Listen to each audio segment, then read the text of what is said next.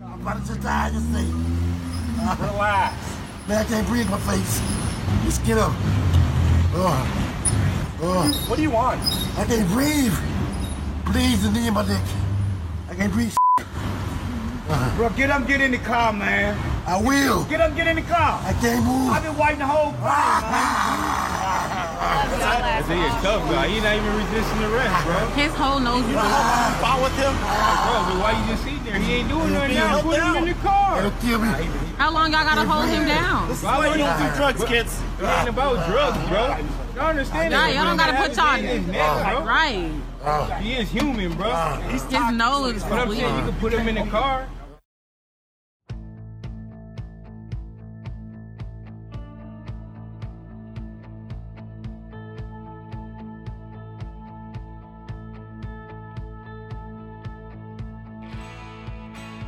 Gundog Notebook podcast is presented to you by onX Hunt, crafted to be the number one digital mapping resource for hunters, anglers, and landowners.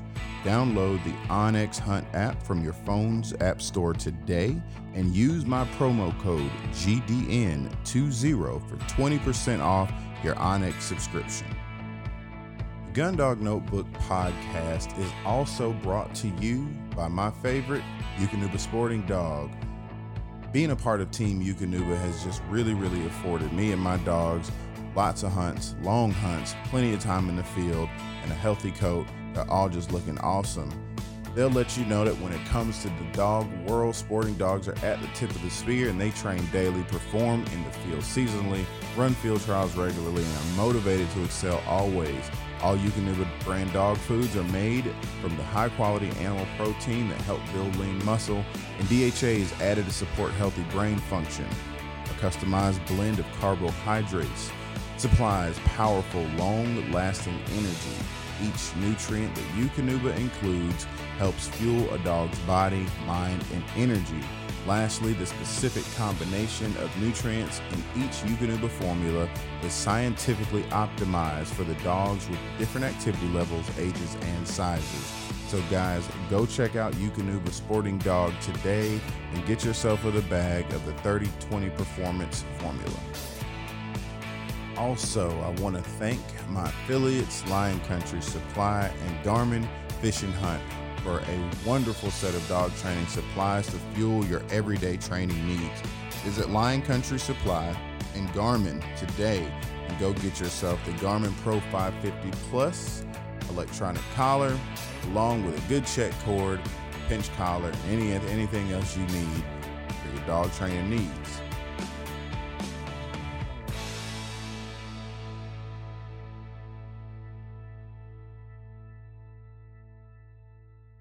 All right, guys. So we are here on the Gundog Notebook podcast. We're doing something a little bit different today. Obviously, you guys, based on the intro, know um, where we are starting off, and that is unfortunately talking about something that has resonated um, in the hunting and, and fishing community, but also just in America. All right.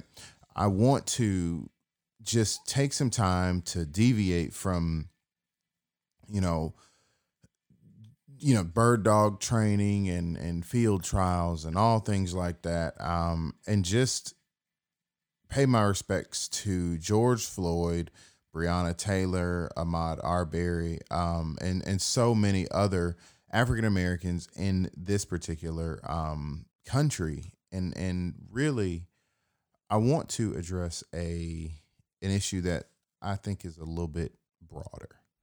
Um, I want to address the the issue of policing and also the issue of racism. Um, over the last few days, I have been um, running the Project Upland um, Instagram profile page, and, and AJ DeRosa was so kind to reach out to me one morning and say, "Hey, look, man, we need to do something about it." Um, and I'm I, I'm gonna open up the the the gates of Project Upland um, social media and and let you basically do your thing. Um, this was shortly after a post that I made, um, basically expressing my discontent um, with the current state of, of, of what's going on in America and what's been going on in America um, right now, and and that is the human rights violation of police brutality, and and and and bigger than politics. It has nothing to do with politics. And over the last few days, I've seen so many people make this a political issue, and it is not. Okay, let me be very clear. It is not. This is a human rights issue. This is a violation. Okay, does not matter. Now, my attachment to it obviously, I'm an African American man, um, and I felt like it was my responsibility being the only um, you know podcast media platform represented by an African American man, um, and, and and as far as hosting and, and founded by an African American man, I felt like it was my job and my duty to create a conversation and create a dialogue um, intellectually, um, you know, and and and really just try to use my platform for the most good that I possibly can. And what that meant to me meant taking a stand and and, and asking, you know, my supporters, my listeners, um, the the businesses and organizations that support me and represent me to to take that stand with me. Um, I'm also asking people to stop being silent about an issue that has has has permeated American culture and and and been doing so for the last four or five hundred years. Um, over the last few days, I've been able to deliver all kinds of facts and research about these things, but you know, the long and short of it, I wanted to be upfront and forward about the issue that we have in hand. All right. I've got my own personal recollections, but at the end of the day, we have a serious problem with racism in America. And we also have a serious problem with policing, not just the police force, policing, the, the, the figurative and literal meaning of policing. There is a lot of policing going on in the hunting industry we have to do a better job in in in creating a, a, platform of inclusion in the hunting industry for minorities, people of all different colors, um, orientations, backgrounds, all kinds of things like that. We need to be charged and challenged to create a better place. As AJ always says, leave the uplands better than we found them. And part of that has to do with challenging discussions, making people uncomfortable when it is when it when when the time is right. It is not an attempt to stop anybody from their their their political beliefs to uh, political beliefs and or impede on any of that. What this is is to create a dialogue let folks know what the real issue is, speak articulately and intellectually about the issue, not mind any kind of political discourses. I, I want to say it again. This is not what that's about. What this is about is is, is keeping a check on the issues that we have seen in America unfortunately, there are those folks that, and I, I can't even believe I'm giving this energy, but I do want to say this. Unfortunately, there are those folks that feel that this is an issue that belongs in another sphere. It doesn't relate to them. And why are they, why is this disrupting their, you know, regularly scheduled programming or, or why why is the imagery disrupting what they go on you know go to see online on, on on these various hunting and fishing platforms you know all of this stuff? There there's there's always an excuse or there's silence okay? So what i wanted to do today was get on with uh, mr randy shrewsberry of the institute for criminal justice training reform and actually talk about talk to a former police officer a former white police officer about some of the initiatives that we have going on, um, you know, or some of the issues that we have going on in this country and the initiatives that he has created and, and, and, and you know, put forth in order to help remedy that. While I was doing the Project Upland takeover, um, we vowed to donate the proceeds of any, you know, purchases during that 48 hour period to um, Randy Shrewsberry's um, Institute for Criminal Justice Training Reform.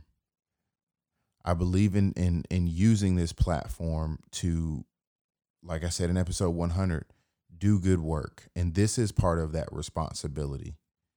So I, I understand it is jarring. I understand that it makes people uncomfortable. I understand that this is not a part of your normal, regularly scheduled programming. I understand that, but there is a time and a place. And right now, more than ever in this country, we need to have a conversation. We need to create a dialogue. We all need to sit down at the round table and create solutions. We need to stand next to each other. And most of all, we need to learn. We need to learn about what's going on and we need to learn about each other's struggles, period. So, with that being said, guys, I want to um, open up the podcast to Mr. Randy Shrewsberry. Um, we recorded this episode on Project Upland's um, Instagram Live, and I'm now giving it to you on the Gundog Notebook podcast live. All right, guys, stay tuned. All right, got some folks logging in. Hey, hey. Got some folks logging in. I'm waiting for Mr. Shrewsberry to to uh, log on now, and we will get this party rolling.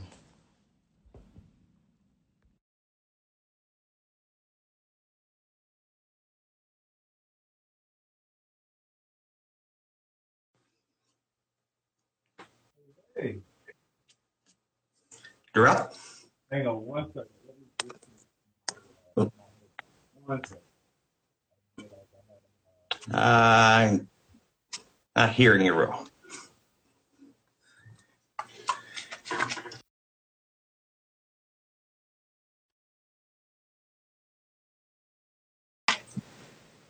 I can't. How are you? There we go. Okay. I had look. I had you uh, as soon as I walked in my office. I uh, had my my phone Bluetooth to my headphones, so it's Oh, I got you.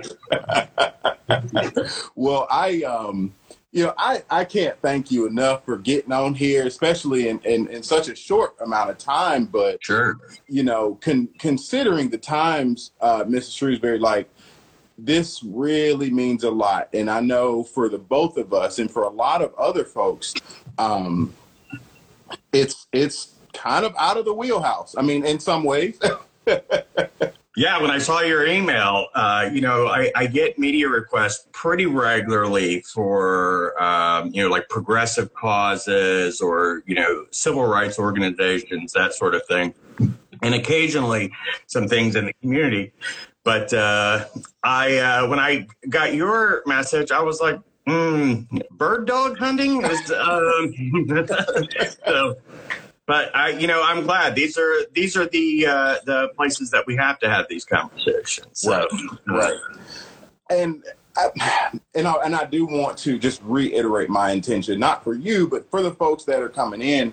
Um, this is dissimilar because it, it, it's not something that is highly discussed. But in this, as an African American man, I've experienced, you know, um, policing, the, the the idea of policing, even in this particular industry. And so, what I want to do um, is use my platform to talk about policing and and really get to the root issue of, you know, what we're seeing today, you know, because of George Floyd, and talk about, you know, get your experiences and talk about, you know, what policing means, what it is, what it should be, um, your experiences, and and show people why I thought it would be good to donate the proceeds to all the Project Upland sales to your institute. You know, um, this as an African American man in this um, upland hunting community, I'm, I'm really the only one with this kind of presence.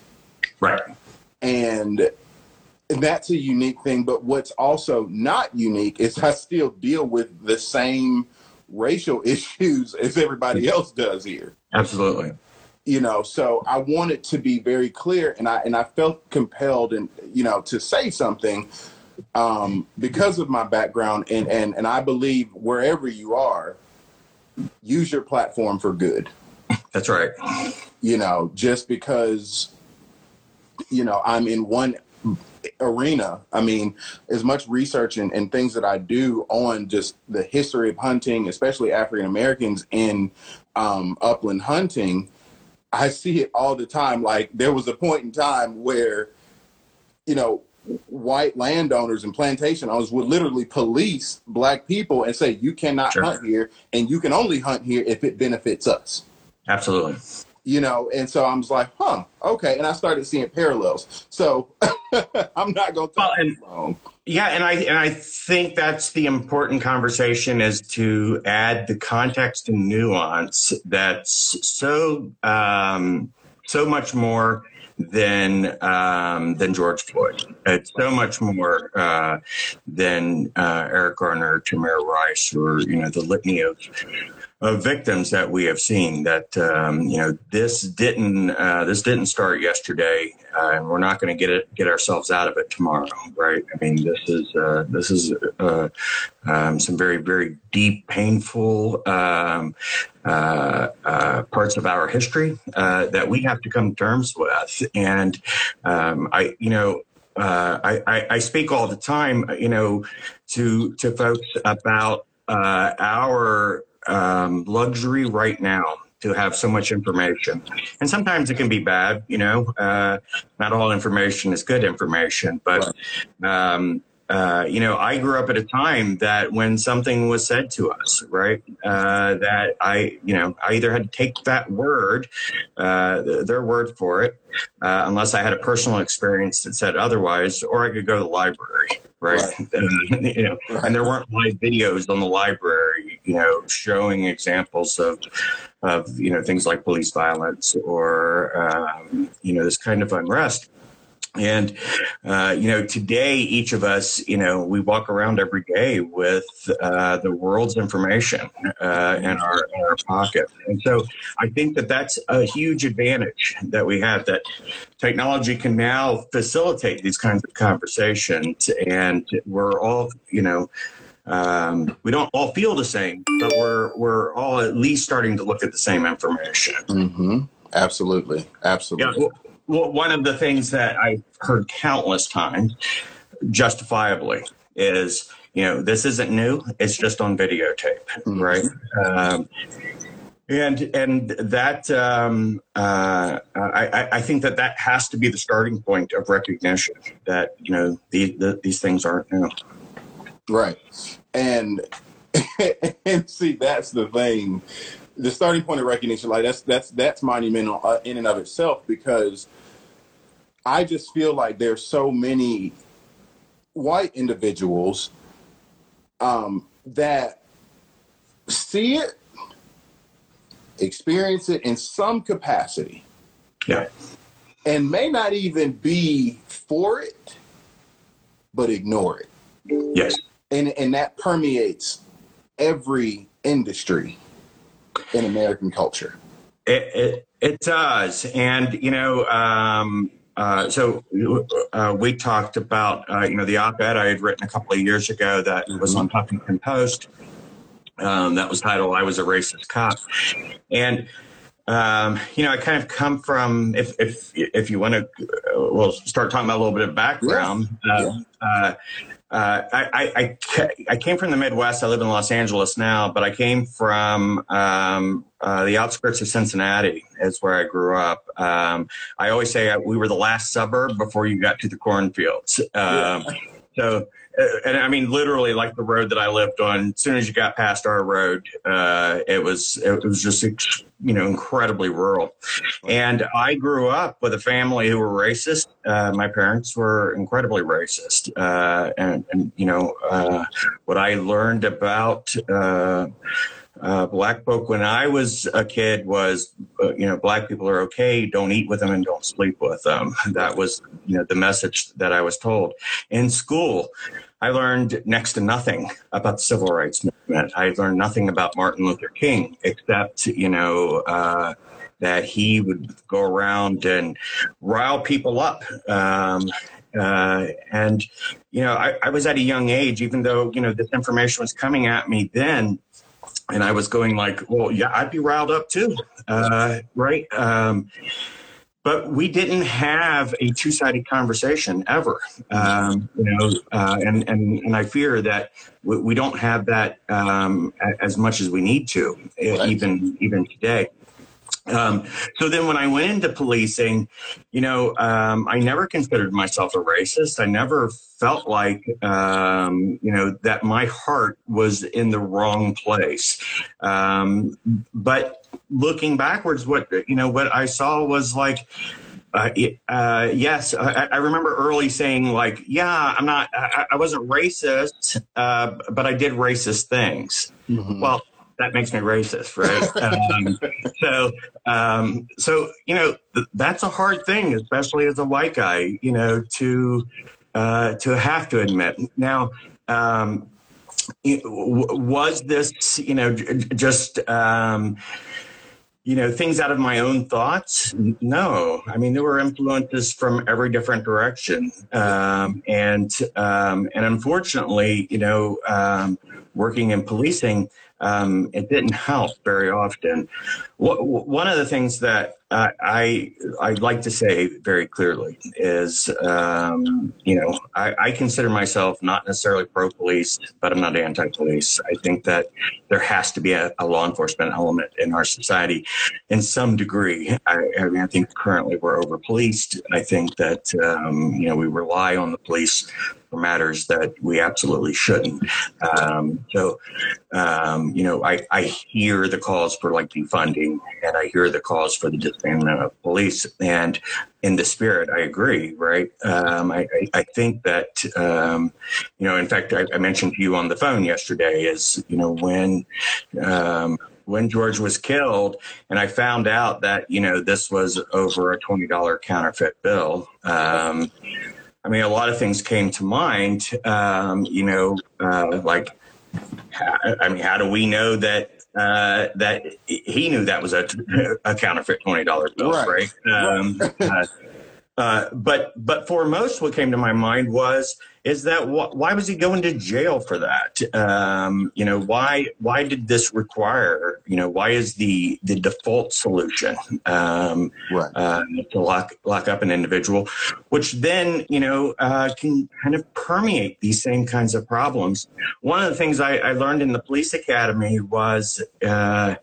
That uh, every situation that you go to is an armed situation. It's normally not by the public. It's normally by the police, right? I, I, captains would say to us, you know, you are bringing a gun into a situation where there otherwise wasn't a gun. And so there is this heightened um, uh, safety issues in every single interaction that I think that that c- creates um, a need for us to reevaluate what contact uh, is logical for us to have, um, you know, between the public and the police. Right. And and I think that's valid. I mean, and I've never been a cop. I, I my grandfather was during a much more volatile time. You know, Yeah. and to be a cop, a black cop, even then. Um, Yes. And so I do empathize with the idea that you really don't know what you're walking into. Sure. I, I, I 100% agree with that. But what we can do is is if I don't know what's out there, what I can do is evaluate what's in here. Absolutely. Well, and, and, and but with that, I think it's important to for us to learn about what's out there, and I think it's Yeah. important for us to learn. You know, uh, the the old adage of uh, you know one's perception is one's reality, and so while many of us may be looking at something and going like, "Well, that's nuts," you know, of course that's not what's going on, or of course that is what's going on. We're relying, generally speaking, on our own experiences, or our own education. And if we are in areas where that's limited, uh, or if, if we have a mind that is limiting that information from coming in, we're never ever going to be able to see what the perspective of uh, of other folks was. Very ironically, um, you know, so I spent 13 years as a police officer, uh, and I spent the next 15 uh, in the private sector, both working in um, forensics and then here at the institute. And um, it, it was when I was um, about halfway into my career uh, that hip hop music, uh, you know, in the early 90s, um, NWA, Dr. Dre, Snoop, uh, Tupac was coming about. And there was, you know, a Tupac song called Changes that where he says, you know, instead of a, a, a war on poverty, the police have a war on, dr- or there's a war on drugs so the police can bother me. And for me, um, even though, you know, um, uh, uh, ironically, I, I, was a part of a group that was helping um, boycott, um, like I, I, think it was Interscope Records at the time. Yeah. But but that was to me was the, like the first flash in my mind to go, oh, wait a minute. Um, you know, me as a police officer, I don't I, I don't feel like you know I'm promoting a war against the public, right? As an individual. But what it did was that just that song was kind of what was the spark for me to reevaluate what the perceptions were from the other side and uh, experiences that I just don't have and I never will have because I'm a white guy, right? Yeah. Um, I'm able to do things, you know, when we when we talk about privilege, I'm I'm able to do things that um, that I take, excuse me, that I take for granted. Mm-hmm. And um, and you know, so even inside the culture of policing, and look, you know, to kind of go what you said. First off, you know, um, policing typically isn't as dangerous um, as as the media leads on. Um, one is too many, right? One person uh, who gets killed uh, at work, that's too many, right? But it isn't. Um, excuse me. Um, uh, uh, when we look at like what the perceptions of of like police deaths as an example, you know, so the the folks who are joining us on this live call answer the question in your head. So there's about a million cops uh, in the United States right now. Um, uh, h- how many uh, police officers do we think are killed a year on average? And so I'm guessing that the vast majority of people are going to be guessing, you know, between one to 300 people, right? Right. And the reality is, is that uh, typically less than 60. Um, police officer safety is at the highest um, point that it's been in decades. Now, again, I, I cannot stress enough, one's too many, right? Right. Um, uh, uh, and I say that, but at the same time, I say that there is something to be said about any any uh, of our citizenry who's running towards danger while the run the rest of us are running away. Right? Um, It is scary. Um, you know, it is. Um, uh, it is a very unique role where um, um, uh, you, know that you're dealing with folks um, you know who may have violent tendencies, who may have mental health issues, who may be armed, um, uh, uh, who may already be involved in some sort of criminal activity. But I think that. Um, you know, I, I say this because I think that it's important for us to understand the context, right? When we look at um, uh, our natural reflex, I think, for white America, and I don't speak for all white Americans, but in Yeah. my experience, is to to look at many of these cases and go, well, that was wrong for sure, but you know, there's something else going on here, and and instead of just stopping where you know, look, that was wrong, um, right? And I think that you know, this case uh, was is so cleanly uh, wrong, right? Uh, where anyone who's watched the video uh, sees the absolute indifference uh, Mhm. that the officers had about his life. They didn't even look down. I mean, even Right. as you know, Oh, as people were screaming, like this man is dying. Yeah. You know, they didn't even look down to check. And in fact, um, I heard um, I, I heard someone on the radio um, the day before yesterday say that it seemed as if like every time they were like, "Dude, you were killing this man," that the officer seemed to put more weight on his neck. Um, yeah, And, um, and, and then the, the but the indifference was widespread. I mean, it wasn't just them; it was no, everybody around. Yes. Yeah, absolutely. Yeah, absolutely. And I think that, you know, a lot of this is born from culture. And so, you know, our cause at the, you know, um, uh, at the Institute is, is looking at how how is this shaped in training? Um, and, and and really it starts at hiring right? Um, it, it, it starts in what screening that we have what expectations do we have of the officers? Um, and then how are we training them once we're there? Uh, I, I, I, so you know this lack of empathy um, this lack of or the, this dehumanization that Yeah. goes on And, right that, and that's a thing that we want to hop on, but continue. Yeah.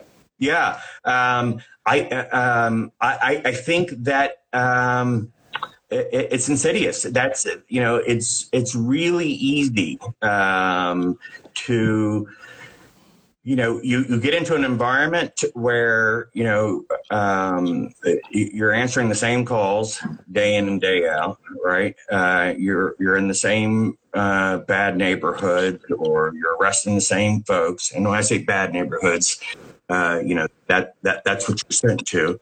Right. um, there is a uh, uh, a, a- a default um, uh, approach of us against them, good guys versus Mhm. bad guys, which is you know uh, uh, uh, childishly simplistic, right? Right. Just to say there's good guys and there's bad guys, right? Yeah.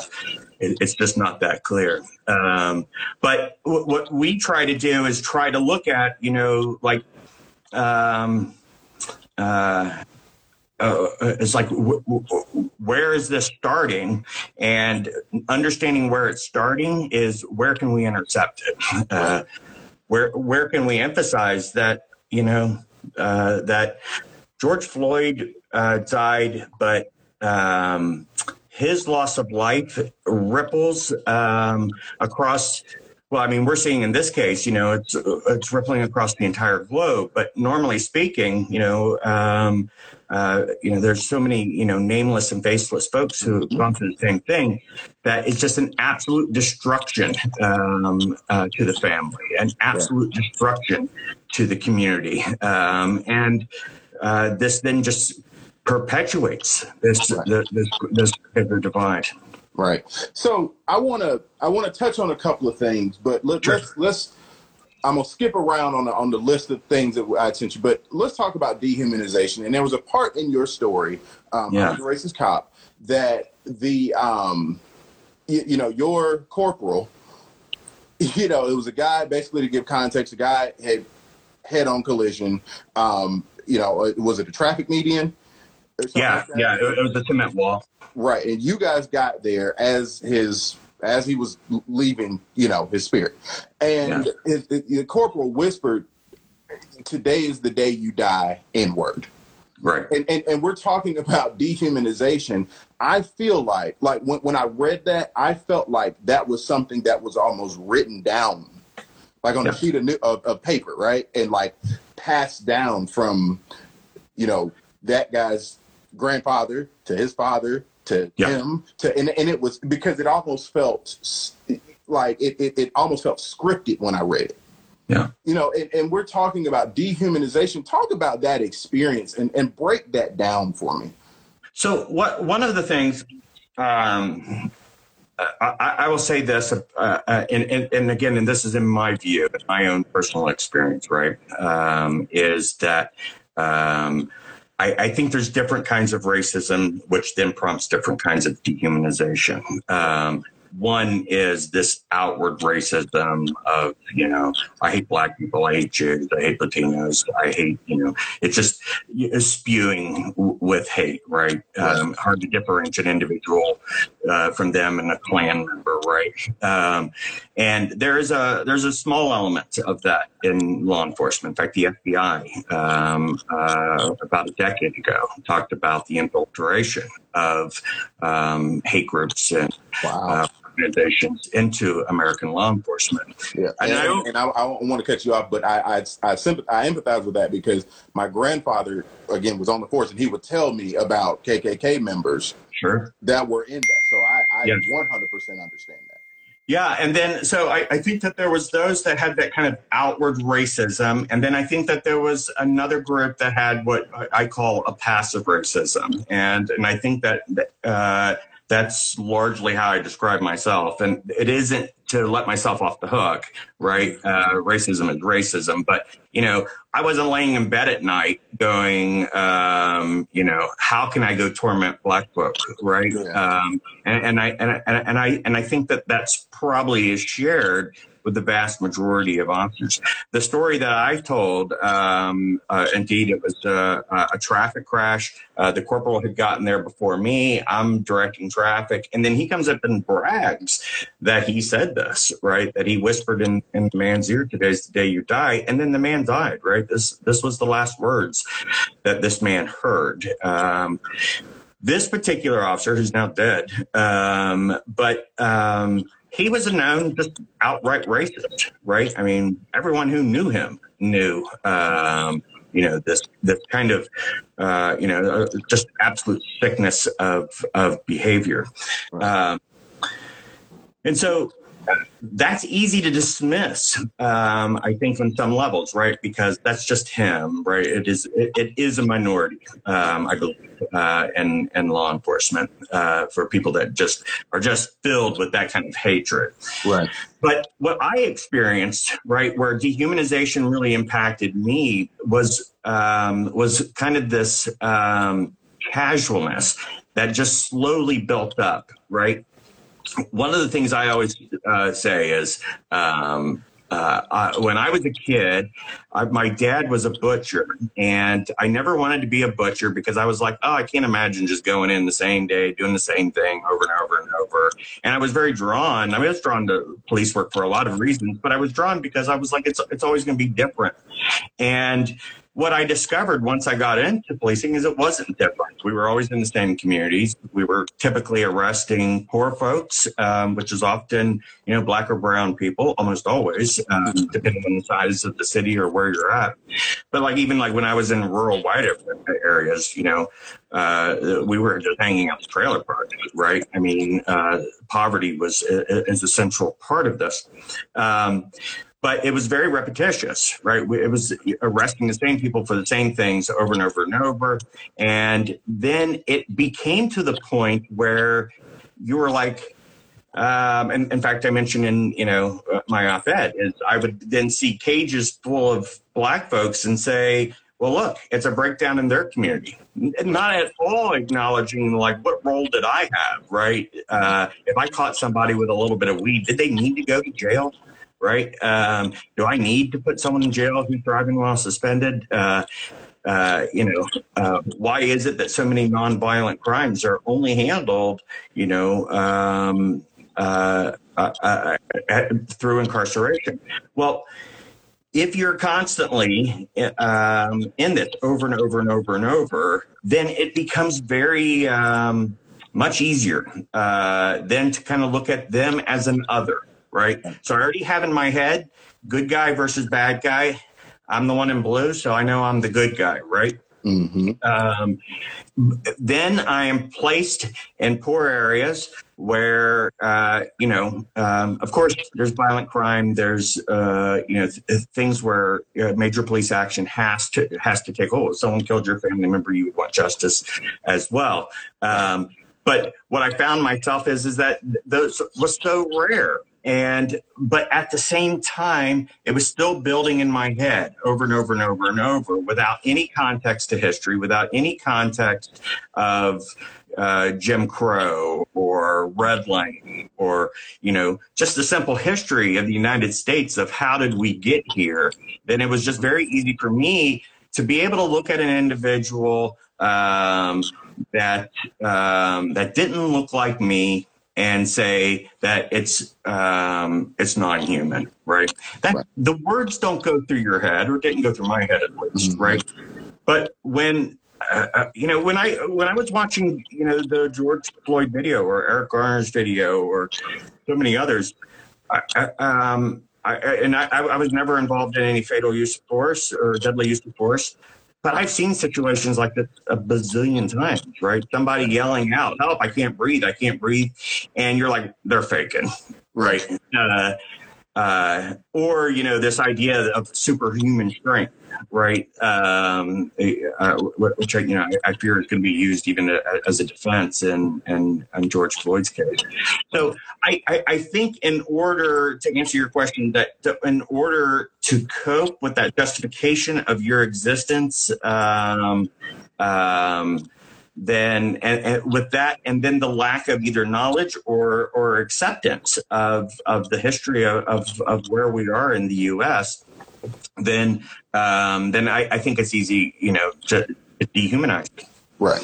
And I, I, I think that's spot on. Um, and I and I thank you for your personal account in that because I I, I think as a people we all need to. It, it's good to be in the mind of what that looks like. You know, see what I'm saying? Like, it, Sure. it's, it's good to say, okay, this is, you know, what I was thinking. This is, you know, where we are, so on and so forth. Um, but in that, so an offshoot of the dehumanization aspect of it when we're breaking that down um, and, and this is something i'll give you my personal thing about how i even got to silence right this this theme of silence so i am in the bird dog world um, there there are a few things that go on as an african american man um, i'll give you a couple of quick examples uh, one, I'm taking my dog to his first hunt test, right? And this is test, make sure the dog can hunt, do all kinds of stuff like that. It's just standard. But of course, a lot of these places, uh, a lot of these tests are held on either plantations or the like.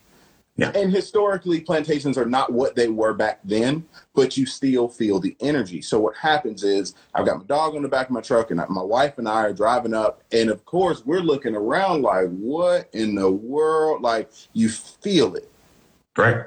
and and we're there, and and we you, we it's it's silent now. Like nobody says anything overt, but Yeah. you feel the eyes. You Yeah. feel, it's almost burning. You feel it, and it's not a I hate that you're here. It's a what are they doing here? Yeah. Yeah. What what are and then and and and I was I've been blessed to have a gentleman, and I will never forget this moment, come up to me and actually thank me. He was like, Hey man, thank you. I was like, What do you thank me? He was like, you know, we need more of you out here. Like we don't see black people doing this. Yeah. And that meant a lot to me because he broke that silence for me that day Yeah. you know and, and and so just in other instances i do a lot of research and things like that and i'm always trying to find my own history in this and i like to share it with people through this this platform but i would go and i find images of african american dog trainers and like they're famous images of like president eisenhower right and he's got these nice Right. setters and stuff and, and and there's a black guy in the background no name no record like Right. it, it and when i ask people about it they're like oh yeah he, he was just you know the guy that worked there that day Right. or that year or, or whatever the case may be there are no accounts so there's this like inherent silence about the, the, the lack of records the inherent silence about oh that's what they do. And, and historically that's what we were expected to do. And northerners will come down with the expectation of subordinate of, of experiencing a plantation hunt with subordinate blacks and things like that. It was this unspoken rule. Sure. And so then we come today, and I was just like, dang, like that's something that still permeates this culture now. Silence, and and and it's it's one thing that if you dwell on it long enough, it'll make you grit your teeth a little bit because it's like in in this industry. We all see that this is wrong. We all know the George Floyd thing. We see that the construct of this entire country, really, the, the, the, the way it was founded is fundamentally wrong. Yeah. To the Native Americans, to the Chinese, to the blacks, to the Hispanics, to everybody that contributed to building it. And and so I sit and and it's almost it's silenced even in schools. I went to Yeah. private school my whole life. Those histories are not told. And so it's just like, how long are we going to be silent? And then what happens is there's this there, there's this silence when all of this stuff happening. And I'm like, I'm looking for like larger corporations and businesses to to to, to shun it and, and speak against it. Yeah. But there are some of the majority that know it's not right, but choose not to speak against it in a time where we all should be past it. yes. You know, You know, I, I always say that it, it is shocking to me um, that in the year 2020, um, which I've been saying this, you know, uh, for 10 or 15 years now, is that, that that this is still happening, right? That we still have to have these kind of conversations. Um, a, a few of you m- might cringe when I say this, but but stay with me. Uh, when we talk about white privilege, right? Um, uh, you know, it's very, very easy for us to just be like, well, you know, it's all equal, right? Uh, Civil Rights uh, Act has been passed. Uh, you know, uh, we've had a black president. Um, uh, you know, we see more black leaders than we ever have before. There's integration. While I absolutely, you know, don't support, uh, you know, what he, uh, a, a lot of his behavior, the comedian Louis C.K. made a amazing point about white male privilege, and what he said was, as he said, as a white male, it is the only demographic for which you can go back in any point in time and it be cool. That everything's safe and everything's fine. Um, it's only for white men. And um, again, I, I don't, you know, promote his bad behavior in any stretch of the imagination. Right. But his point was so valid, right? I mean, it because it's true.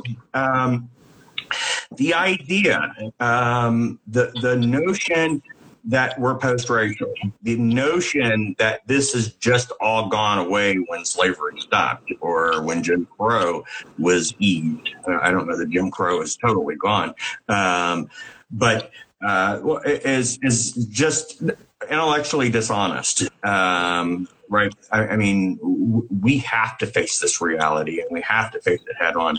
And look, uh, it, it's it, it's a comfortable spot to sit back and be like, yeah, there's no racism. What are you talking about? Um, that, that that- that's a very comfortable place to lay back in because you are able to close your eyes to to to the reality of what's happening.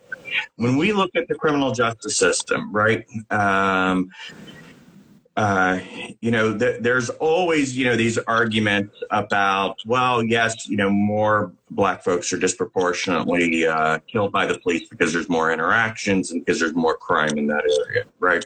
So I try to set that argument aside. There's a whole lot of reasons why that's uh, that's not an accurate argument, but I, I kind of set it aside because I think that there's some other metrics that demonstrate it perfectly, right? Right. Black folks uh, and white folks use drugs at the exact same rate, right? They use drugs and deal drugs exactly the same. Uh, but a black person is far more likely, uh, like three times more likely, to be arrested um, for drug possession or drug dealing than a white person. Um, uh, This is data. It's it's science. It's math, right? I mean, we just know that this is true. Um, when they arrive in court, um, a black person facing the exact same ch- charges as their white counterpart is far likely to get a much heavier sentence um, uh, than than their white uh, counterparts. Once again, this is data. We we can't. We just simply cannot deny this away anymore. Um, so, um, you know, and, and those are just two tiny, tiny examples, right? I mean, when we look at, um, you know, uh, the, the rate for which, uh, you know, black folks or, you know, any person of color is killed by the police, it's overwhelmingly more uh, than, and, and, and we see like these anecdotes day in and day out that have to add, you know, these ad- anecdotes can't just always be anecdotes. They, they have to add up. They have to mean something, right? I mean, we saw this with CNN uh, over the weekend, right? You have two reporters from the exact same organization feet apart from one another. hmm One's black, one's white, one gets arrested, one walks away. Right. Right. It happened firsthand. Yeah. First. Yeah, yeah. And and we saw, you know, we saw the video. So it wasn't like, you know, one was uh, you know, uh, uh, uh, being, uh, you know, outrageous or, you know, being instigating or not following the orders, uh, you know, of the cops and one was. I mean, these were literally two people doing the exact same thing. One gets arrested and one doesn't. I, I don't think it's a hard question uh, or it's a hard answer, right? I mean, it, it might be hard to really press ourselves to ask, you know, wow, is this still going on in 2020? And the answer is yes. And, and we keep seeing these incidents over and over and over and over uh, that, that, that, that, uh, that prove exactly um, what so many have known for so long. Right. Right. So and uh, and and see that there. It, it makes it, it raises a whole bunch of other questions and, and it's just like okay with the cops in, inside of the police department. Now we've got this this silence. We we know that all right i'm going to take this this minority here away. I'm going to let him go. Whether it's on camera or not eh, we're going to all get together. We're going to watch my cop colleague keep his knee on that guy's neck. We're not going to say anything. Why is that why is silence such an integral part of, of, of police culture? Like why is that okay? When realistically police should be held to the same regard as lawyers, teachers, and so on and so forth? Well, um, that's a really, really tough question to answer. And so I'm, I'm going to give my best from what my experience is, right? Um, I, what, what I would say is, is that this boils very much back to this culture of the thin blue line, right? So any of you guys who have seen, uh, you know, um, or heard the expression the thin blue line. You see now American flags that are black and white uh, with, a, with a blue line, which is a, a little ironic because there's always been so much hubbub about Kaepernick disrespecting the flag, which Right. he didn't. But um, Right. but either way, th- th- this blue line, um, uh, the meaning behind it is is that um, that is the line between chaos and order, um, right? And the police stand on this blue line that maintains this, and it's such a thin line that at any moment, without the police, uh, w- you know, we would disrupt into chaos. hmm So um, when when we start um, in training, right, or even in recruitment, right, and we are are pushing this idea of us against them, um, if we push um, uh, the idea that one set of folks are just um, heroes where the others are not, um, uh, where we have this idea that there are vast amounts of population, the media, politicians, uh, the crazy activists are all out to um, to disrupt uh, what what our goal, you know, which which I think again, I think most police officers in their heart um, really believe that you know this is. Um, uh, th- th- this is all for the greater good, right? Um, which you know, in some regards, it is. You know, some of the methods are not. Um, So, so you start with this kind of culture of um, of different, right? And then you view that there's a war that's going on, um, a, a, a good versus evil, right? So it's very very easy to stand on on you know I'm on the good side, right? So I can ignore even the bad things um, that um, uh, you know that that uh, that uh, uh, you know me as an officer or other officers are doing. Uh, here's a really good example. I, am sorry, I, I, don't remember his name. There's so many, but there was a man killed in Las Vegas a few years ago, mm-hmm. and the officer was carrying an AK-47 that wasn't um, uh, that wasn't issued by the department. He wasn't allowed to have it, and um, uh, that he killed a man who was unarmed. He was on his hands and knees, in fact, begging. Uh, it's, awful. Um, and the officer was later deposed and said, you know, why why were you still carrying the gun when you knew that you weren't supposed to? And he, you know, said something to the effect of like, look, uh, if this means, if this is, if my breaking this rule is what means to promote safety or to make sure that you know um, that the community is safe, that my brothers and sisters in law enforcement are safe, then I'm going to do it. So there's this kind of you know uh, the end justifies the means um, uh, in those circumstances. There, there's another part of it too, of where. Um, uh, uh there's a lot of pressure um, where you know, um, that you handle things internally, right? Um, and some of that is about liability, right? right? Some of that is if we admit it, we're going to be breaking you know, the a perception. We're going to be breaking trust even more. Right. And then there's the another element of of like if I snitch on him, right, or her. Um, and then a little bit later, you know, in the month or a couple of months from now, uh, and I'm getting, you know, my ass whipped and I'm calling for help. The guy that I just snitched on, right? I, I, I don't, I want to make sure he's coming fast. Wow. I, I want to make sure, you know, um, now in, in reality, I, you know, I, I've never saw like an officer be like, well, you know, let me take the long way of getting there when things, you know, when, when the rubber hits the road. But there is this kind of concern always in the back of your head. You know, it's kind of one of the reasons I've heard, you know, why cops never give cops tickets, right? Because yeah. you don't want to be like, oh, I remember you. Uh, you're the one who, you know, wrote me a ticket. Um, so I'm just not in big enough hurry uh, to come. Wow. The other thing is, and I want to back up to my last point that I, I want to clarify a little bit, is when we talk about liability. Um, so, you know, one of the things that, like, I would assume that Minneapolis is kind of facing is, is like, you know, they're going to, uh, they're going to get sued horrendously, um, and that money from the lawsuit then pulls uh, very often from the department, and then that means less employees less equipment. I, I, don't get the car, you know, I'm driving an old rattling car around. Um, I, I, may not get the additional training because the budget, um, uh, the, the budget doesn't allow for it anymore. So then it kind of becomes this battle of uh, who, um, are we, you know, pulling the spoon away from from our own mouths um, by by stepping up and being honest?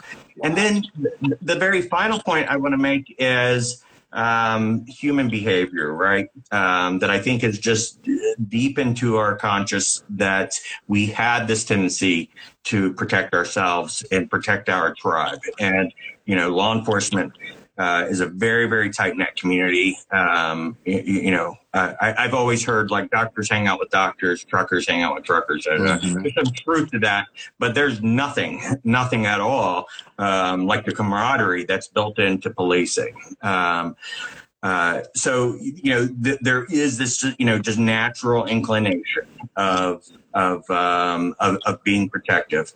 Uh, Jefferson said, uh, Thomas Jefferson said, when talking about slavery, um, there's a great speech that he talked about. It was called Having the Tiger by the Ear. And he said, uh, self preservation uh, justice is in one hand and self-preservation is in the other, and that's very true as a human behavior. But what I think that the solution is is is that um, is the, the only way to break out of this cycle are for more officers to speak up, for more officers. Um, if, if anything, uh, you know, I, I've seen lots of bad footage over the last week. There's been more violence, you know, against people who are protesting violence. But I have seen more than not, uh, or um, not more than not, more than ever before.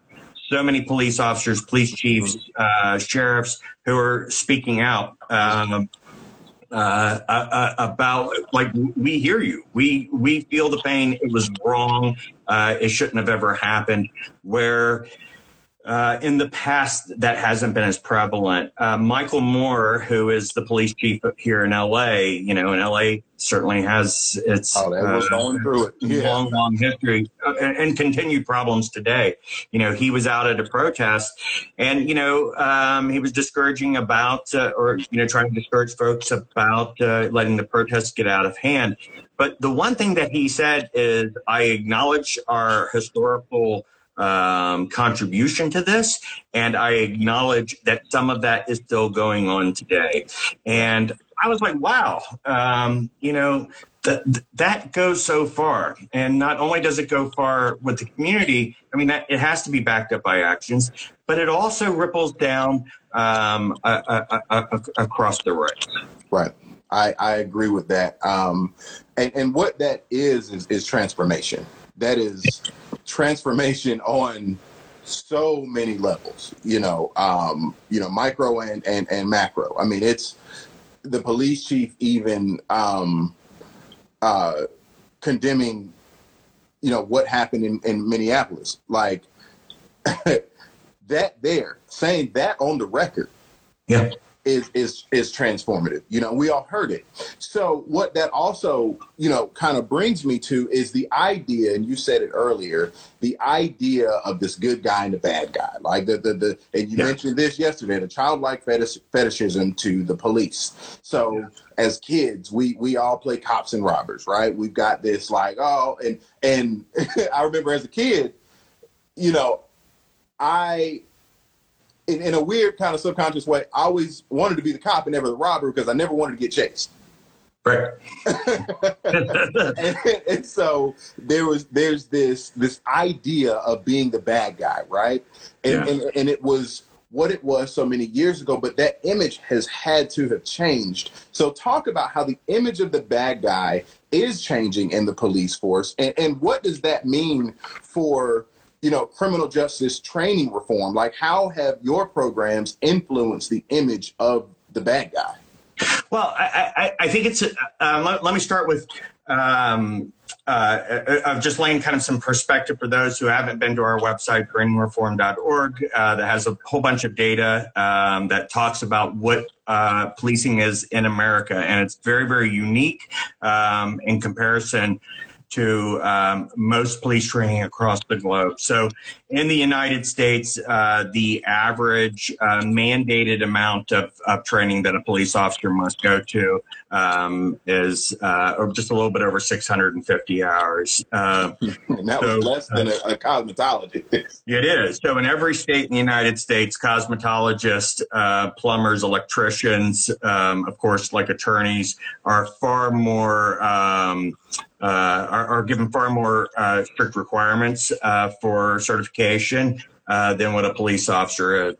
Then we add on uh, that there's 37 states in the United States that allow cops to work uh, before they're even trained. Um, Mississippi, ironically, is one of the few states that uh, they have like the longest period. Well, aside from Hawaii, who has no state mandated training requirement at all, but Mississippi, yeah, none. None. Um, not like Honolulu PD, they require people to go to their academy. But you know, if you're in one of these rural departments, there, there- there's no training requirement whatsoever. Um, and uh, and it's just been really recent in the last you know decade where this you know they've been left alone to be alone in that. There- th- This was going on for a while. Um, but um, but when, when when we compare um, uh, our training with other countries, even right, um, uh, we're, we're at the bottom.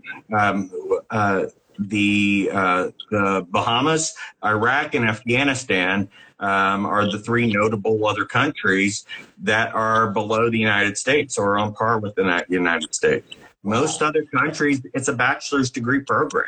Um, some countries, like uh, um, uh, some in the Middle East and in the Nordic countries, it's a master's degree. You can get hired at your bachelor's degree level, but you, are required to keep on going to school. So when we look at what's happening in, in policing uh, and police training, is that we have to first understand what is it that we're training them for. What what does this 650 some hours or even a thousand hours in, uh, um, in Minnesota has uh, I think the second highest requirements in the United States at 1,050 and requires a college degree, not a college degree in criminal justice necessarily, but. Um, um, but that's still just abysmal. It's just still horribly, horribly low. It's still less than cosmetology, right? Um, but what we see is um, is that the training um, when we look at here's a good example when we look at um, police action killings, right? Uh, uh, police officers who kill individuals versus police officers who are killed. What we see is is that police killings tend to happen with very inexperienced officers who are pretty close to their academy right? In the first couple of years. BuzzFeed did a really good article a couple of years ago about the preponderance of young officers who just not been out of the academy too long, who have a t- tendency to have higher rates of, of deadly use of force. But an officer being killed is tends to be about 13, 14 years in into um, their career. Um, so what's happening is is that officers are leaving on guard, right? Um, they're leaving the academy. You know, uh, like I, I, tell this story all the time. When I, when I left the academy, I, I, I would drive home in different directions um, with this belief like people are going to be following me home. And then I later learned like that's never happened, uh, or if it has, it's just been so uh, anecdotal. And um, so officers are coming out, especially those who attend what are called warrior um, style training, right? Which is basically a militarized or paramilitary uh, training. Which, by the way, in Minneapolis's credit, just uh, a few weeks back, uh, uh ended, uh, uh, banned any type of of warrior style training. Um, so. Um, so but, but what the emphasis is in policing uh, and, and police training is overwhelmingly about defense, right? Mm-hmm. Which then promotes this idea that you're always under attack. And the reality, that's just not the reality. When we look at how police officers die, uh, police officer is overwhelmingly uh, more likely to kill themselves than to ever be killed by someone else. But when we look at uh, yeah, it's uh, nearly three times the amount. Um, okay. So when we look at um, uh, the amount of training that goes um, on for self-defense, right? It's about a third of their of their academy training is self-defense, but less than one day on average for self care, about recognizing the signs of depression or PTSD or dealing with alcoholism or domestic uh, violence, which are all huge problems in law enforcement. Police officers are more likely to be killed in a car wreck than they are um, to be killed by homicide. Wow. So, um, so, uh, so there's those issues. Then the se- um, the second issue that that we see as kind of a big problem is there's so little emphasis about human behavior, right? Um, I, when I teach um, uh, uh, or I, you know. Uh, g- give speeches, I always say the most powerful question in the world to ask is why. You know, mm-hmm. why? Why is this happening? And if if we aren't asking why and then been supplied an answer that talks about you know the plight of uh, of minorities in this country, then we're not really having a true context as to what the you know what the real problems are and why there is that animosity um, between the two communities, right? Mm-hmm. So, because it didn't just happen, right? This didn't, what we started this conversation didn't start yesterday. Right. Um, and then, um, uh, and then finally is just uh, not given enough time, uh, just a raw number of hours to have a good understanding of, you know, uh, of basics like the law, right? A police officer gets less than two weeks, maybe two and a half weeks total to cover constitutional law, state law, uh, uh, city law, um, Wow. uh, traffic law, uh, federal motor carrier law. Um, that's just simply not enough time. Um, I, and then, that firsthand. My wife took the bar, and Yeah. that took shoot, man. It from the time we started dating to right before we got married was over a year. sure, that's and that was that's that's just a certain sector of the law. that's right. Yeah, that's right. They're rushed to get that much info. Man, please. they are. So, um, so one of the solutions that we kind of feel like is important is number one, from the legislative level, to start increasing um, and mandating increased hours, uh, just the, the raw number of hours. Now, we don't want to just replace that with with bad training. So, while we kind of feel like at the current moment, like bias training, as an example, is important, we really don't know if it works. Right. We just don't know yet. The data is not there. It's one of the uh, programs that the institute has been uh, uh, been working on. Um, so we don't want to just throw things out and be like, "Well, we'll give them bias training," and then not have any idea of of, of it being effective. Um, uh, same thing with like mental health crisis. We know that some training for like crisis intervention teams um, is important uh, and, and and tends to have a net positive, um, but it um, is it enough still? I mean, you, you know, some it's like eight hours, uh, maybe sixteen hours, forty hours for instructors. Clearly, that's not enough time um, to understand the complexities of mental health. And then we, as a society, simultaneously have to reevaluate: like, is this the police's role in the first place? Right? Um, you know, which which then kind of goes back. Right. Does that kind of touch on Oh my God. Yes. what, Um, what you asked it- and it- more? you've, you've covered literally a gamut of my own questions that I had listed. Um, real quick, um, I it's the timer is on this thing. It's going to log Sure. us out in 40 seconds. If we could, it's going to log us out. I'm going to open up another live stream and we'll just get back on because I want yeah, to absolutely. wrap up the last of the, the questions that we had. Um, Sure. because man, this is this is pertinent information. So um, I, I, I want to when we when it logs us off, I want to talk about um, just the the six specific campaigns that you Sure. offer, um, and, and break that down, and then we'll we'll talk about some forward movement from there. Wonderful. All I'm looking forward to it. Okay, it'll log us off in five. All right, guys, I just want to kind of give y'all a little bit of a breather, um, short little commercial something, break, whatever the case may be.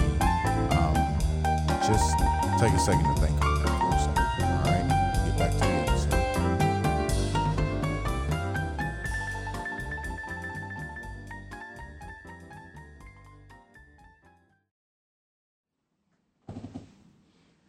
All right, man, this is wild. Um, Jesus, this is this is excellent information. Um, waiting on Randy to sign back in, um, and and we gonna wrap this this whole thing back up, guys. Thank y'all for for being on here and rocking out with us. And we got Randy coming on just now.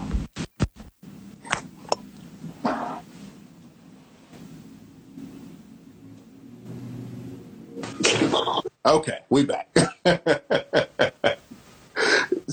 so I had to grab some water real quick. Uh, so I, like, I was like, I've got six seconds to grab uh, grab some water. I, I Uh, did the same thing. I got mine right here. um, so Randy, I, I I'm encouraging all of the Project Upland listeners, listeners to my podcast, the Gundog Notebook. Um, you know, now um, a buddy of mine, uh, Charlie Jordan, um, he's got a business called Missing Sucks. Um, he actually wants to um, contribute his proceeds to um, the. Institute of Criminal Justice Training Reform. Um, that's, that's very humbling. well, I mean, we're all coming together collectively to put our hand on a much broader issue. Yeah. You know, we, we and so in that, I want to kind of talk about the like I said, the six specific campaigns um, that your organization offers sponsorship and things like that, because I thought they were all very unique in their own regard. Sure. So, um, so I'll start with you know uh, one of the campaigns obviously is just operational, like just keep the lights on. Um, you know, pay for website, pay for consultation fees that we pay for for like funding and um, that sort of stuff. Uh, I, our organization is um, driven by volunteerism, uh, uh, which, uh, speaking about humbleness, um, is is that when when the institute started, you know, we didn't know um, what uh, what what feedback you know what we would be getting uh, from as far as a response. But what we knew is that we were the only advocacy organization in the U.S. as well as really in the world that approaches reform through how are we training the officers? How are we training people who have the power of arrest? So, uh, so one of the programs is uh, you know kindly saying we like we need to keep the lights on, right? Um, so our kind of our flagship um, program is what's called STAR, State Training Analysis and Research. And um, if you go to our website and you look, um, there's a, there's a page that shows like what are the train minimum training requirements for each state uh, in the United States, um, how much. Uh, and this is mandated, right, by law. This is what the legislators are saying in order for a police officer to get a certification. Um, and so uh, each year that changes a little bit, so we have to continuously work um, to uh, to investigate what changes. You know what regulations have been increased or decreased. There's some states that have decreased over time, um, and this gives us the footing of understanding what exactly um, uh, is kind of the training's uh, state of play, right? So, um, and and we look at it from a legislative model, though we understand that, like um, like in, in, California as an example, the minimum requirement. Um, uh, of what is legislated and what police officers are actually receiving um, is different. So police officers are getting a little bit more training, but just like you know, just like anything, um, if we raise the minimum, then we raise the average as well. So the STAR program um, looks at that. We also dive into um, evaluating like how much, uh, you know, breaking down the curriculum, how much of their time is spent, you know, in self defense or, um, uh, or you know, self care, those kinds of things. Right. Um, we have uh, the untrained program, um, and this is uh, for us uh, to push awareness and uh, hopefully some legislative change of untrained police officers in the United States. Right. Uh, it, you know, there's uh, like if, if you went to your doctor and your doctor was like, "Hey," uh, I go to med school in a year from now. Um, you're going to get up and walk away, right? Um, but if you are pulled over by a police officer who has not received any training, and when I say no training, they usually get like a, a, a maybe a week's worth of training on how to use their firearm. Um, wow. You can't just be like, nope, I'm not. Uh, I, am not working with this officer. You have no choice in the matter. So, um, thankfully, knock on wood, there hasn't been, you know, big issues with um, uh, untrained officers um, exhibiting, you know, like higher use of deadly force than others. But just logically speaking, they need to be trained, right? right. Uh, uh, and there was, in South Carolina is reevaluating their untrained policies right now because there was a, uh, uh police um, uh, use of deadly force. Right.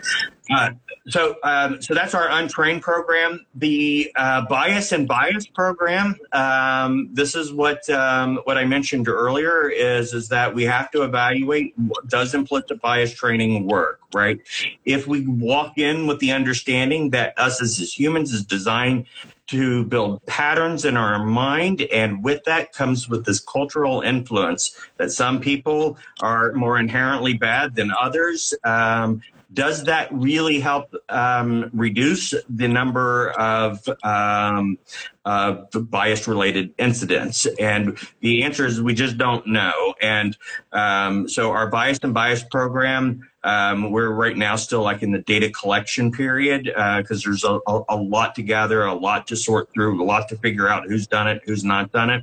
Uh, so it's a major program that we hope that you know when we talk about curriculum what needs to be added when the politicians or the DA gets up and says hey they need this program uh, that's fine but we want to make sure that scientifically that that is supported that it, it's something that could be helpful I mean, we know that there's other things like you know the war on drugs and you know targeted you know stop and frisk. Those things doesn't matter if you have bias training or not. It, it, it exacerbates it. But we want to know specifically about that program. Right. We have another program that's called the Greater Danger, which is about uh, making sure that police officers themselves, their mental health um, is um, uh, is, be, is being dealt with, right? Um, so, police officers, generally speaking, this is one of the questions I know you had asked. Uh, police officers, generally speaking, have a um, psychological evaluation as they uh, join a department. Um, most of the time, they never have another one uh, after a shooting or something like that. Um, but we have to look and see, like, uh, you know, first off, the officers need to understand that, you know, you're far, far more likely to turn the weapon on yourself than someone to steal your weapon and shoot you. Right. And you need to know what those uh, what those signs are, how to deal with PTSD, making it okay to go get uh, mental health treatment if if they feel the need. Right. Um, and then the final program is what we call Train Scared, or this is kind of the Warrior Cop. Um, one of the things that we've been doing um, uh, is uh, we've uh, been doing the first of its kind study on um, what are the perceptions of danger that police officers have. And our early data, and again, it's early, we haven't completed the program, but what we've been doing is measuring when when a police officers enter the police academy, we ask them things like, "How likely do you think it is that you'll die, you know, um, by gunfire?" Mm-hmm. As an example, or how many officers do you think are killed a year? And then we do that same measurement after they graduate the academy. And then, you know, we have plans to, you know, you follow these folks further down their career. Right. What we're seeing early on is, that there is this elevated belief that their job is even more dangerous than what it actually is. Again, I cannot stress there is an inherent danger to law enforcement or public safety that, you know, most of us don't deal with in our day to day jobs, right? right but it's important for us not to overstate it because if we're telling folks like there's a war uh, and and you are the target of that war as a soldier, so to speak, right. um, then of course they're going to be more on edge. Of course they're going to be more likely to use force. Of course they're going to view someone as an other or you know as an enemy. Um, so um, we think um, you know our program is continue. This program is continue evaluating how much of influence does uh, training have on their perceptions,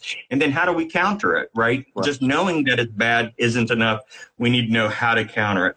Um, uh, one of the things that, uh, if I may just share very briefly, yeah, no, I know we're take your time. But I, I, think is important is there is a, uh, and I'm gonna single this one guy out, but he's not the only one. But there is a um, a, a, group called the Killology Group, um, Killology, and there's a man who calls himself the killologist. Uh, his name is Dave Grossman. He's a former military guy.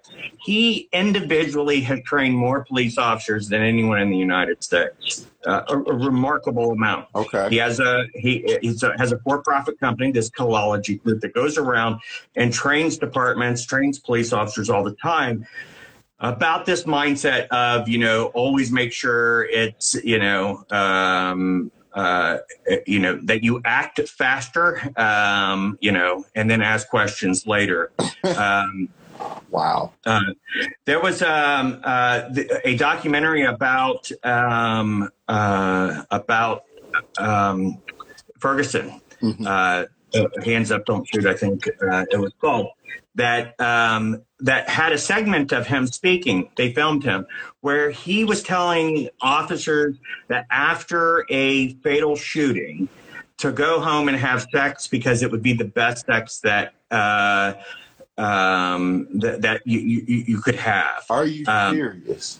Yeah, yeah. So we as a community, we've Wow. got to stand up and make sure, you know, we've got to attend town halls. We've got to attend the commissioner meetings. We have to uh, uh, call out and uh, make sure that, you know, that we no longer give a platform for that type of, uh, you know, that, that type of training. And unfortunately, there's just been so many that's already received it. It's going to take some time to cycle it out. But Absolutely. this is what the um, the uh, uh, train scared program uh, uh, promotes to make sure that we end that that style of, uh, of police training. Wow.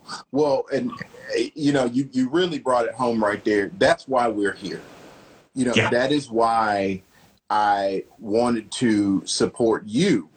You know, and and, and chose your because you know, quite frankly, you know, I don't day to day. I got I got a, a wife, a kid, one on the way, so on and so forth, and Congratulations. I thank you. Um, thank you, thank you. But when I go out, you know, go out hunting as a black man, before any, it, it, it would not be out of the norm for a cop to, before he asked me, hey, what are you going to hunt? I see you got two dogs in the back of the truck. Oh, that's cool. I see you got stickers all over your truck. What's going to happen is it, it's very possible for me to get pulled over. I've got a, a very nice Beretta in the back seat. I- And, you know, I, and I don't have my pistol just out laying out, especially when cops are there, because that's just not smart. But it's very likely that there can be something that could trigger some kind of immediate reaction, some kind of fear. Sure. And next thing you know, I'm dead for the sake of fear of, of, of blackness That's right. per- perceived perception. I, I, I'm going out to do something 100% legal. Yeah. And just because there's a firearm in there, and next thing you know, oh man, I just killed this dude. Um, you know, I, I I just killed this dude, and let me rummage through his car. Oh, there's his pistol. Now I can say, all right, let me fire it and, and make it seem like he fired him. You know, there's just so many different ways that a situation like that can go. So I, I'm just really impressed with your programs and and and what they are targeting because those are things that need to be targeted. And like you said, this is not going to be a, a one day thing. No. I just hope that after after this situation with George Floyd, um, after the situation with George Floyd goes to trial and so on and so forth, I hope that we don't forget it for the simple fact that we do need to weed out those bad actors. Yeah. And and we do need to, even if we don't weed them out, there needs to be a, a counseling. There needs to be training. There need everything is a development. Yes. It has, and, and I and I keep saying in this, and I want to end on this. This is bigger than just a black versus white thing. Absolutely. It is 100%. It's not a black on black crime thing. It's not a white on white crime. It's not a black on white crime. It has nothing to, it is the simple fact that at the, at, at the core of George Floyd and so many other African American men, it is bad policing. It is. No different than the policing that we have in the bird dog community, where it, it, it might not be physically violent, but there there are there are perceptions there are things that lead you know the majority population to believe well again why are you here what are you doing Yeah.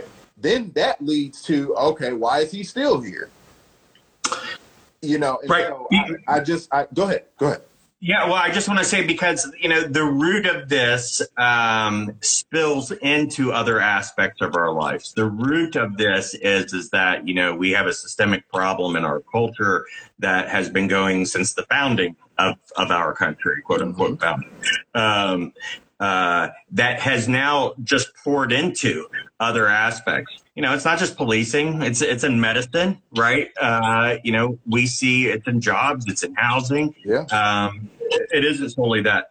The only other thing that, if, if I may, that I think is important that, that to be said is is that and we touched on this, but I want to stress again: many of us know police officers. There might be some police officers that are listening. Uh, it is imperative, absolutely imperative, that that the that the change occurs simultaneously from the inside. Yeah. Police officers have to stand up and say this is wrong. They have to stand up, and when they see an officer doing something, to take to be brave enough, uh, where I wasn't. Uh, you know, very honestly, I, I wasn't. Um, uh, uh, but we have to speak in this way. Um, if not, um, you know, the, these problems are never going to go. Absolutely, absolutely, and and that that there is across the board. Yeah. Fundam- at the end of the day, I would like to end this interview by saying exactly what you're saying. I want to end with your we all need to keep everybody accountable for their actions That's right. and hold everybody to a high regard. Um, so, with that being said, um, I would like um, to direct everyone to your website. Um, and so, can you give us that information? And, and if anybody doesn't want to, you know, listen to all of this, they go straight to you.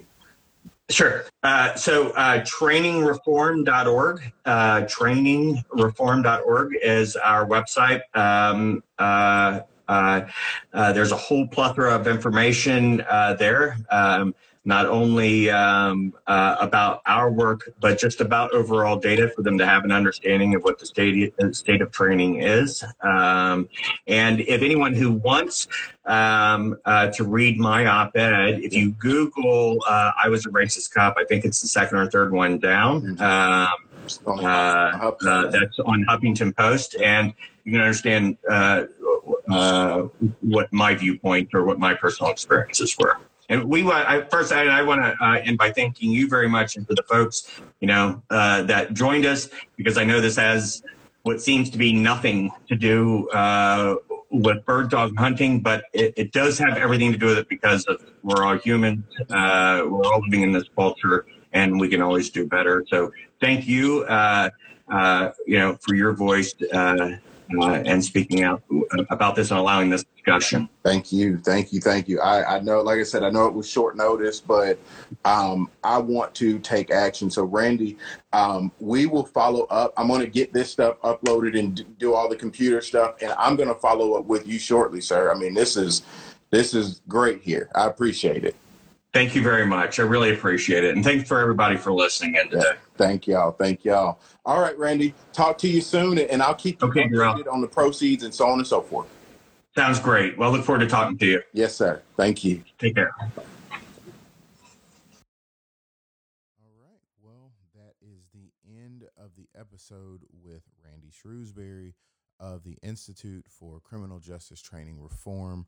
Um, like I said, man, I am proud to be or or to have the responsibility um, as an African American man in the um, in, in in this atmosphere and in this this community. And you know I, I i saw that cover that that was not saw i mean I, i've known it was out there but the cover for um, volume two issue two of the project upland magazine really resonated with me. Many of you guys saw the post that i made on that. And so it's just time you know what that means is it's just time for me to speak up and and use my platform for good. Um in the next coming days and, and, and weeks, you guys will um, get some more notification of a nonprofit organization that I am working on.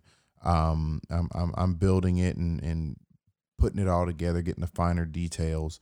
But I am putting together a nonprofit organization um, catered towards minorities and, and, and involvement in the um in the the hunting and outdoor um, atmosphere. You know the details. I'll, I will get more specific as further episodes come. But I have just been more or less mobilized and called to action.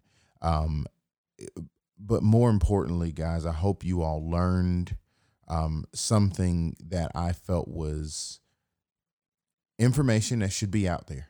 Okay, I I, I hope you guys got why I I I found a correlation to um, hunting, and and and how it all works together. Again, guys, this is not political. this is not political. This is a human rights issue. The right to life is a human rights issue. Racism is a human rights issue. Okay. Um, so with that being said, um, I just want to over the last few days I've I've seen an outpouring of support from from so many listeners and supporters of, of the Gundog Notebook um, Project Upland. And I want to personally thank every last one of you guys. If I did not get a chance to personally thank every last one of you guys um, in DMs and inboxes and comments and things like that, I want to give you a personal thank you right now um, for supporting, for standing up for what's right. Um, and and doing what's right. I want to thank the the businesses and organizations that have reached out to me and and chose to stand up for what's right and and humbled themselves to say, "Hey, what can we do? Give me a solution." That there speaks volumes.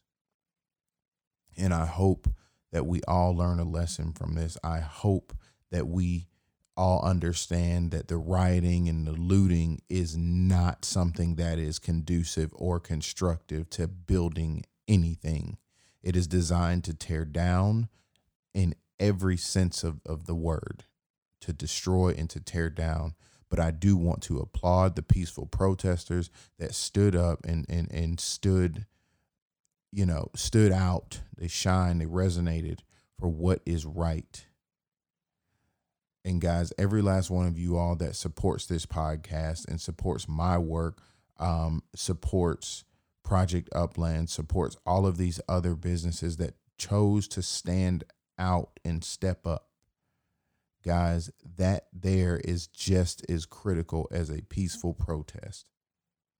We need changes in, in, in, in so many different areas, guys, but we cannot do that without a conversation everybody has to listen to everybody. You got two ears and one mouth for a reason. Let's listen, let's collaborate, and let's be better and, and let's condemn the things that we do know are human rights violations. And let's fix the systems in place that perpetuate systemic racism. All right, guys, with that being said, um, that's another episode of the Gundog Notebook. I will be praying for this country. I am praying for every last one of you individually. I hope you're praying for me and my family. And and and again, let's continue to make the world a better place and leave the uplands better than when we found them. That work starts here. It starts with these conversations, guys. All right. Till next time, I'll see y'all next week.